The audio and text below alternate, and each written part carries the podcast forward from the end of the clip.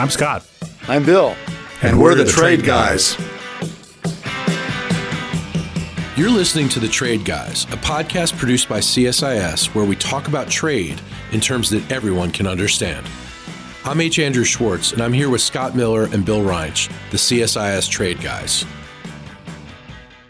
On this episode of The Trade Guys, we'll talk IPEF, we'll talk the new European Forced Labor Prevention Act, and we're going to talk about bracing for the coming beer shortage. All in this next episode of The Trade Guys.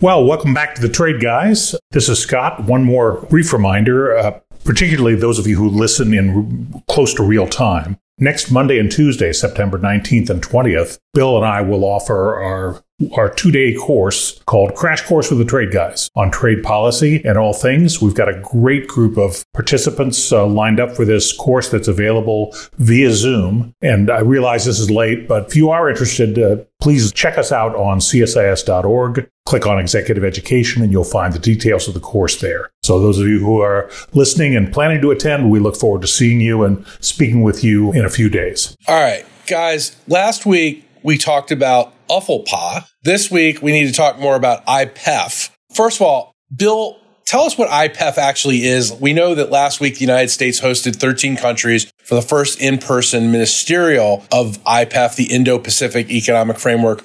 What's it all about and what's your reaction? Well, it's the administration's plan B. I, I, think most of us think that if the goal, and I think this is the goal, is to reaffirm the U.S. presence in the Indo Pacific region, to demonstrate our commitment to the region, the right answer is to is the old Trans-Pacific Partnership, which Trump pulled out of. Where currently, you know, everybody else went ahead without us. So the right answer would be rejoining what is called CPTPP, the Comprehensive and Progressive Trans-Pacific Partnership.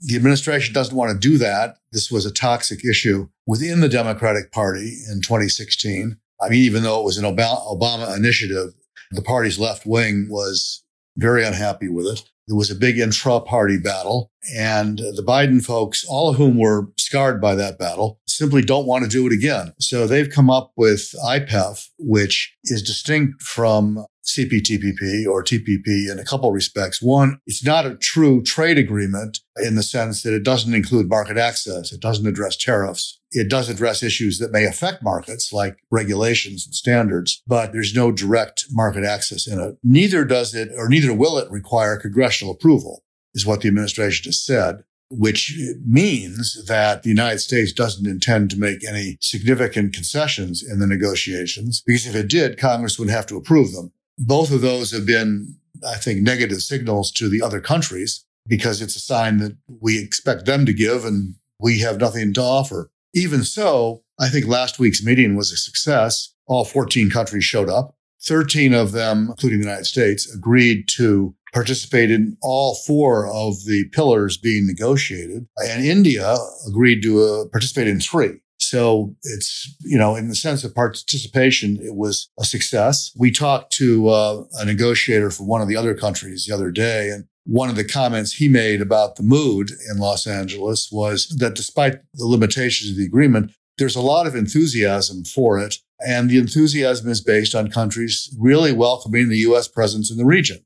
They think it's important. They want the U.S. there for various reasons. I think some of them quietly as a counterweight to China. And they're prepared to go along with what the United States is proposing in order to make this a successful agreement. That's all a good sign. The pillars are trade, supply chains, infrastructure, and decarbonization. It's called the clean economy pillar. And the fair economy pillar, which is focusing on taxation and anti corruption.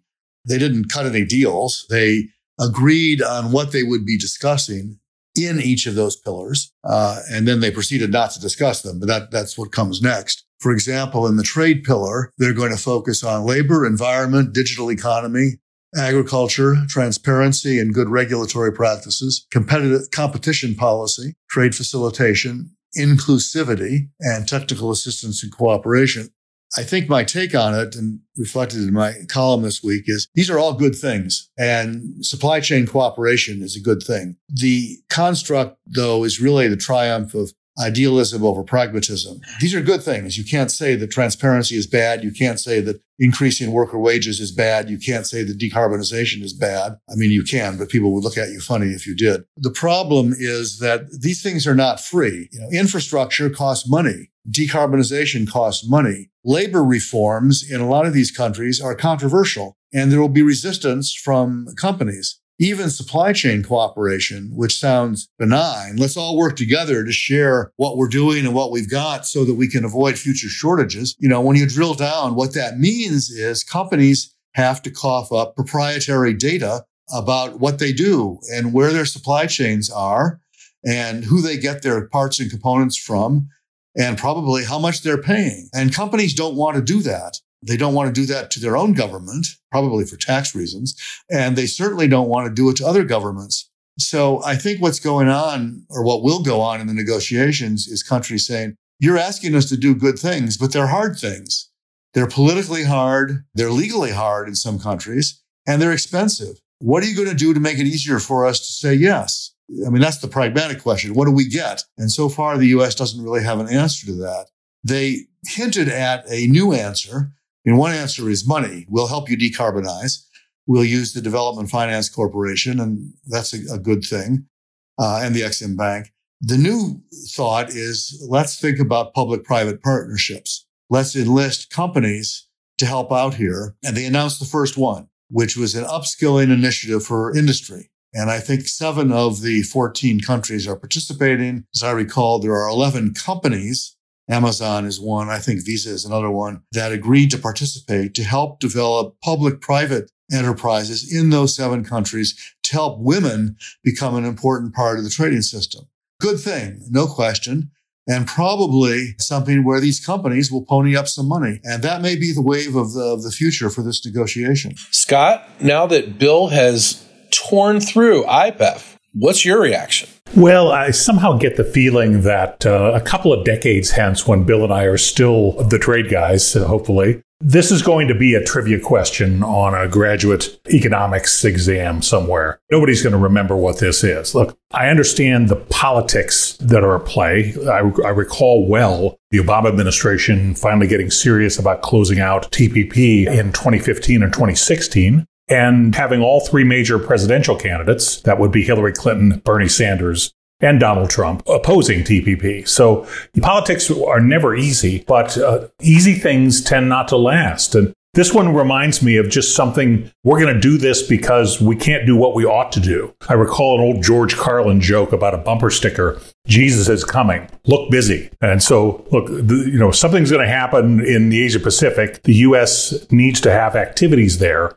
This feels more like looking busy than doing anything important. The other thing I would add is we're important in the region because of a lot of geopolitical and historical reasons. And almost every, every nation in this region wants to hedge between the United States and China. And they show up at meetings like this for exactly that reason. It's a good way to hedge. It's a good way to sit and listen to your uh, designated lectures from some U.S. official about how you ought to be running your country. But there's not much uh, beyond polite head nods that creates an incentive to really change anything in their economy because we're not offering to change anything in ours we're not offering them better market access. So I don't mind talking. It's uh, Churchill's line, jaw jaw is better than war war. So let's keep talking.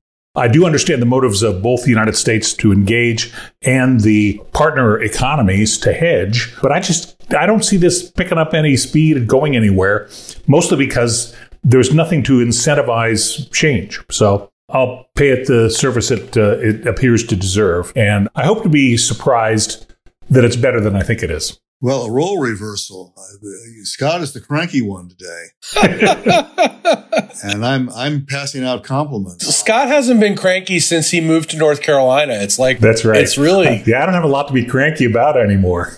is a hurricane coming? no, not at all, not at all. And uh, the you gotta you gotta be an a- Appalachian State uh, fan to really understand what's going on here. Oh man, yeah. talk about awesome Appalachian yeah. State Wow. Yep. big uh, big victory over a, a, highly rated Texas A&M team. And then uh, if you follow college football, uh, ESPN is in Boone, North Carolina, for College Game Day this Saturday. So incredible, just incredible. Yep.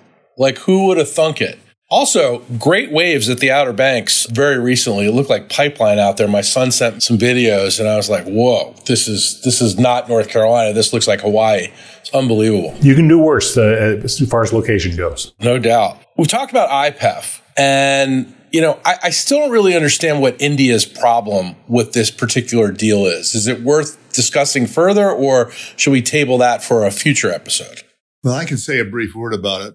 First, I think there was a collective quiet sigh of relief when they opted out of the trade because nobody wanted them in.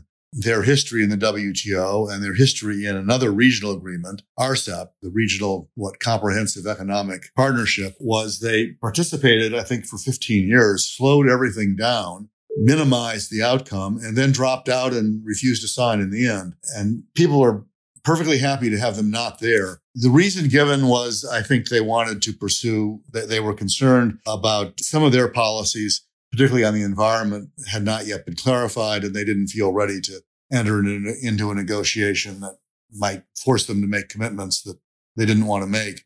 I think that the history of India is that it has always been a reluctant partner in the global trading system. They have always been uh, much more protectionist than anybody else. And it's a political issue. In fact, I've talked to people who work for the Indian government about why this happens. And the answer is uh, that this is a decision that gets made higher up by the political people. It's not a decision that gets made by the bureaucracy. And what happens anytime there's going to be a trade agreement is the many Indians, particularly small businesses, small shopkeepers and store owners, farmers who think they're going to lose as a result of the trade agreement come in and really mob the government. I mean, if you, you watch what the what the farmers did to Modi and the Indian government, I guess last year and over other issues, but there's a very powerful force in in India against trade liberalization, and governments of all the parties have ended up bowing to that.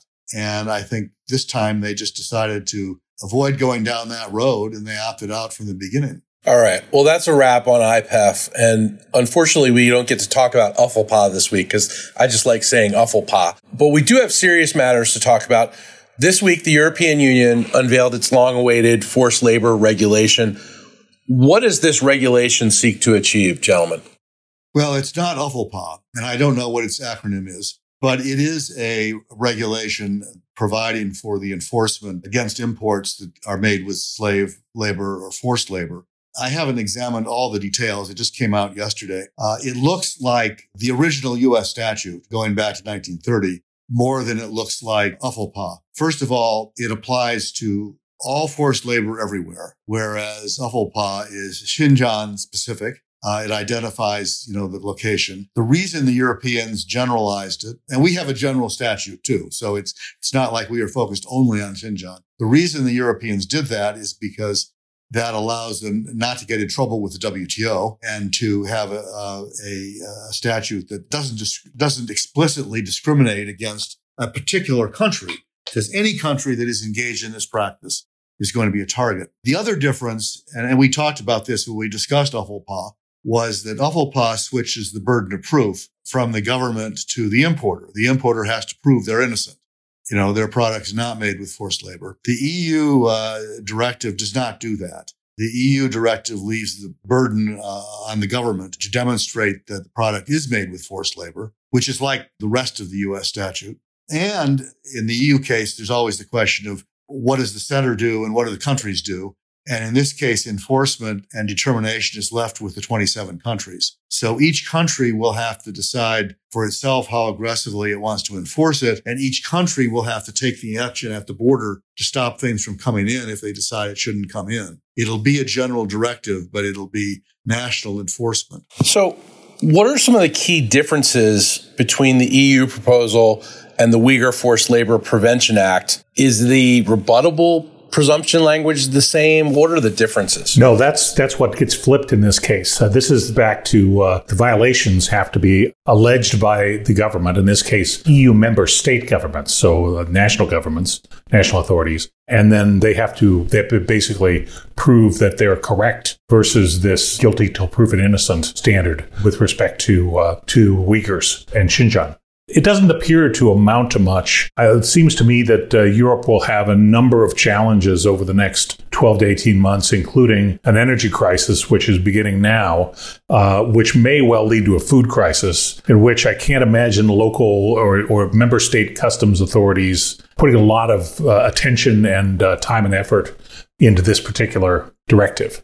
Bill, so if enacted, will the EU plan result the same halting of packages at the border? In theory, yes. I mean, we'll see how aggressively it's enforced. And I think what you'll find is some countries being much more active than others and much more aggressive in identifying problem countries than others. You have to put it in the larger context. I mean, Scott's raised an interesting point. I mean, the EU is heading down the road toward some dilemmas because they're also pursuing another directive that basically is kind of a due diligence directive telling EU companies they need to pay more attention to who they're dealing with in other countries and not deal with bad guys. And this is all noble.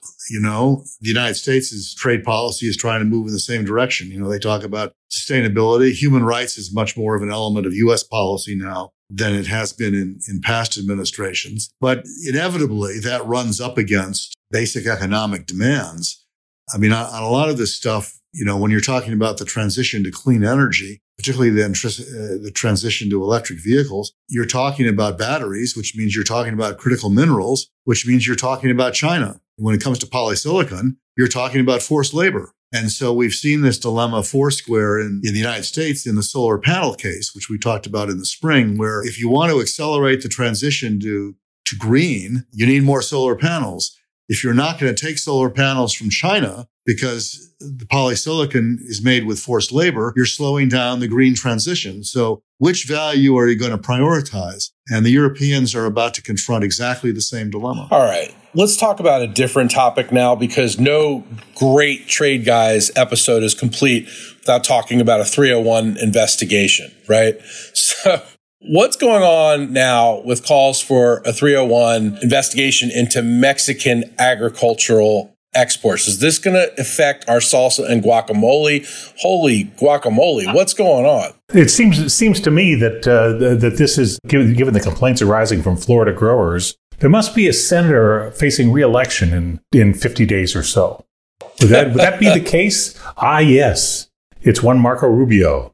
Seeking- oh yeah, we we remember him. And apparently the race is closer than expected. I gather he's only the last poll I read, he was only two points ahead, which is a little bit surprising. Yeah, it's a, it's a lot surprising. In general, uh, you can count on enmity between the Florida fruits and vegetable growers and the Mexican fruits and vegetable growers. It's an issue that not only precedes USMCA, it precedes NAFTA, maybe is as old as time itself. But this is a long, long-standing dispute between Florida, particularly Florida growers, and the fresh fruits and vegetables uh, growers and and distributors in Mexico. So it's no doubt a powerful election year subject in the state of Florida. But I don't think anything of the substance has changed. Bill, Bill may have a better insight on that. It's an old issue. Full disclosure: When I was at the National Foreign Trade Council, I I fought on this on, on tomatoes and we were on the, the side of the Mexicans. This is a little bit of a novel approach because it's 301 which has not been tried before with Mexican vegetables, and where they basically allege a government act policy or practice that is discriminatory. That kind of raises it to a new level,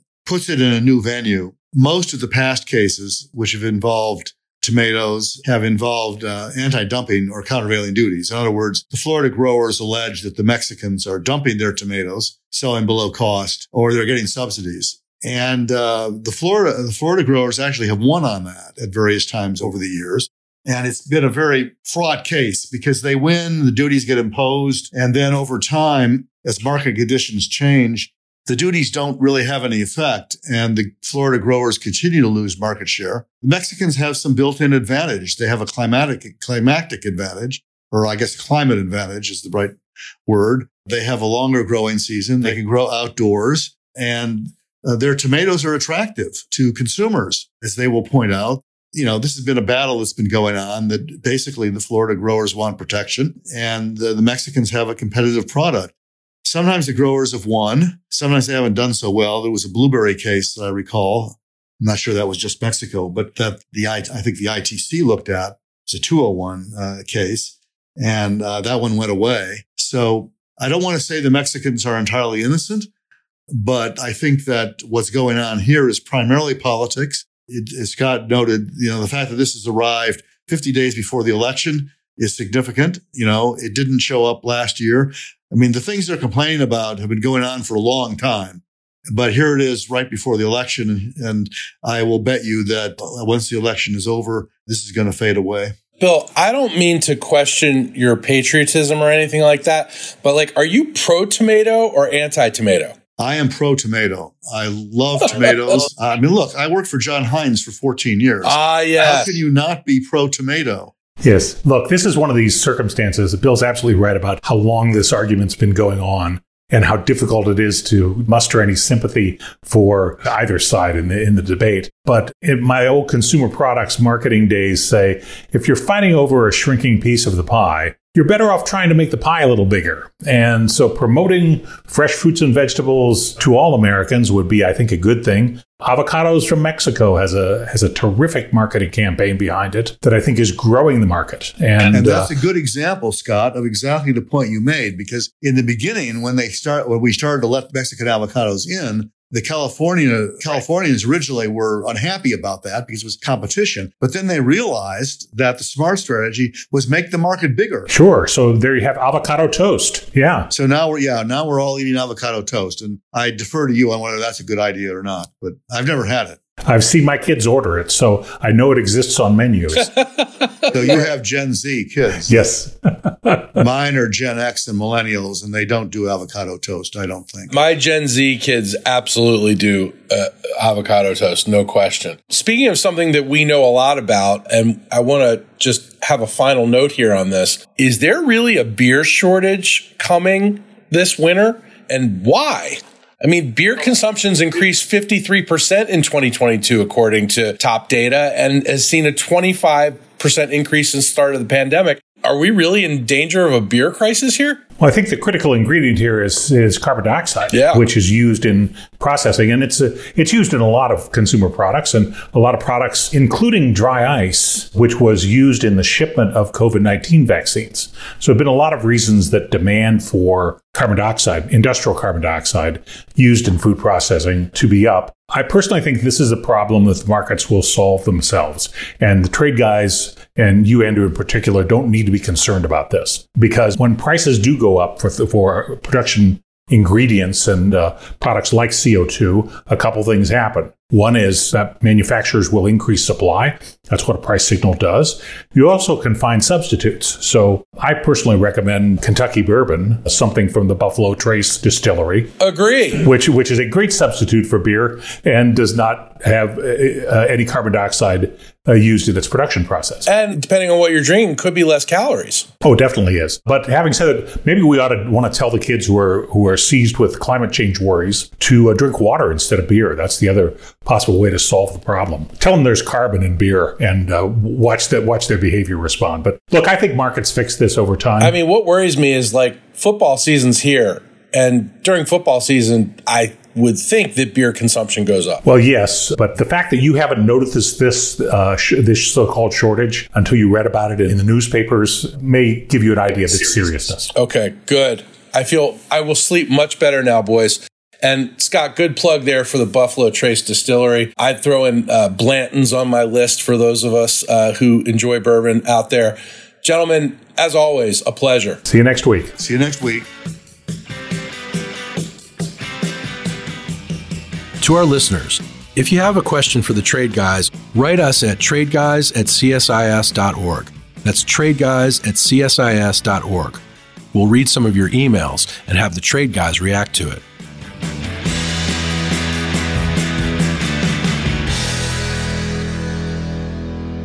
You've been listening to The Trade Guys, a CSIS podcast.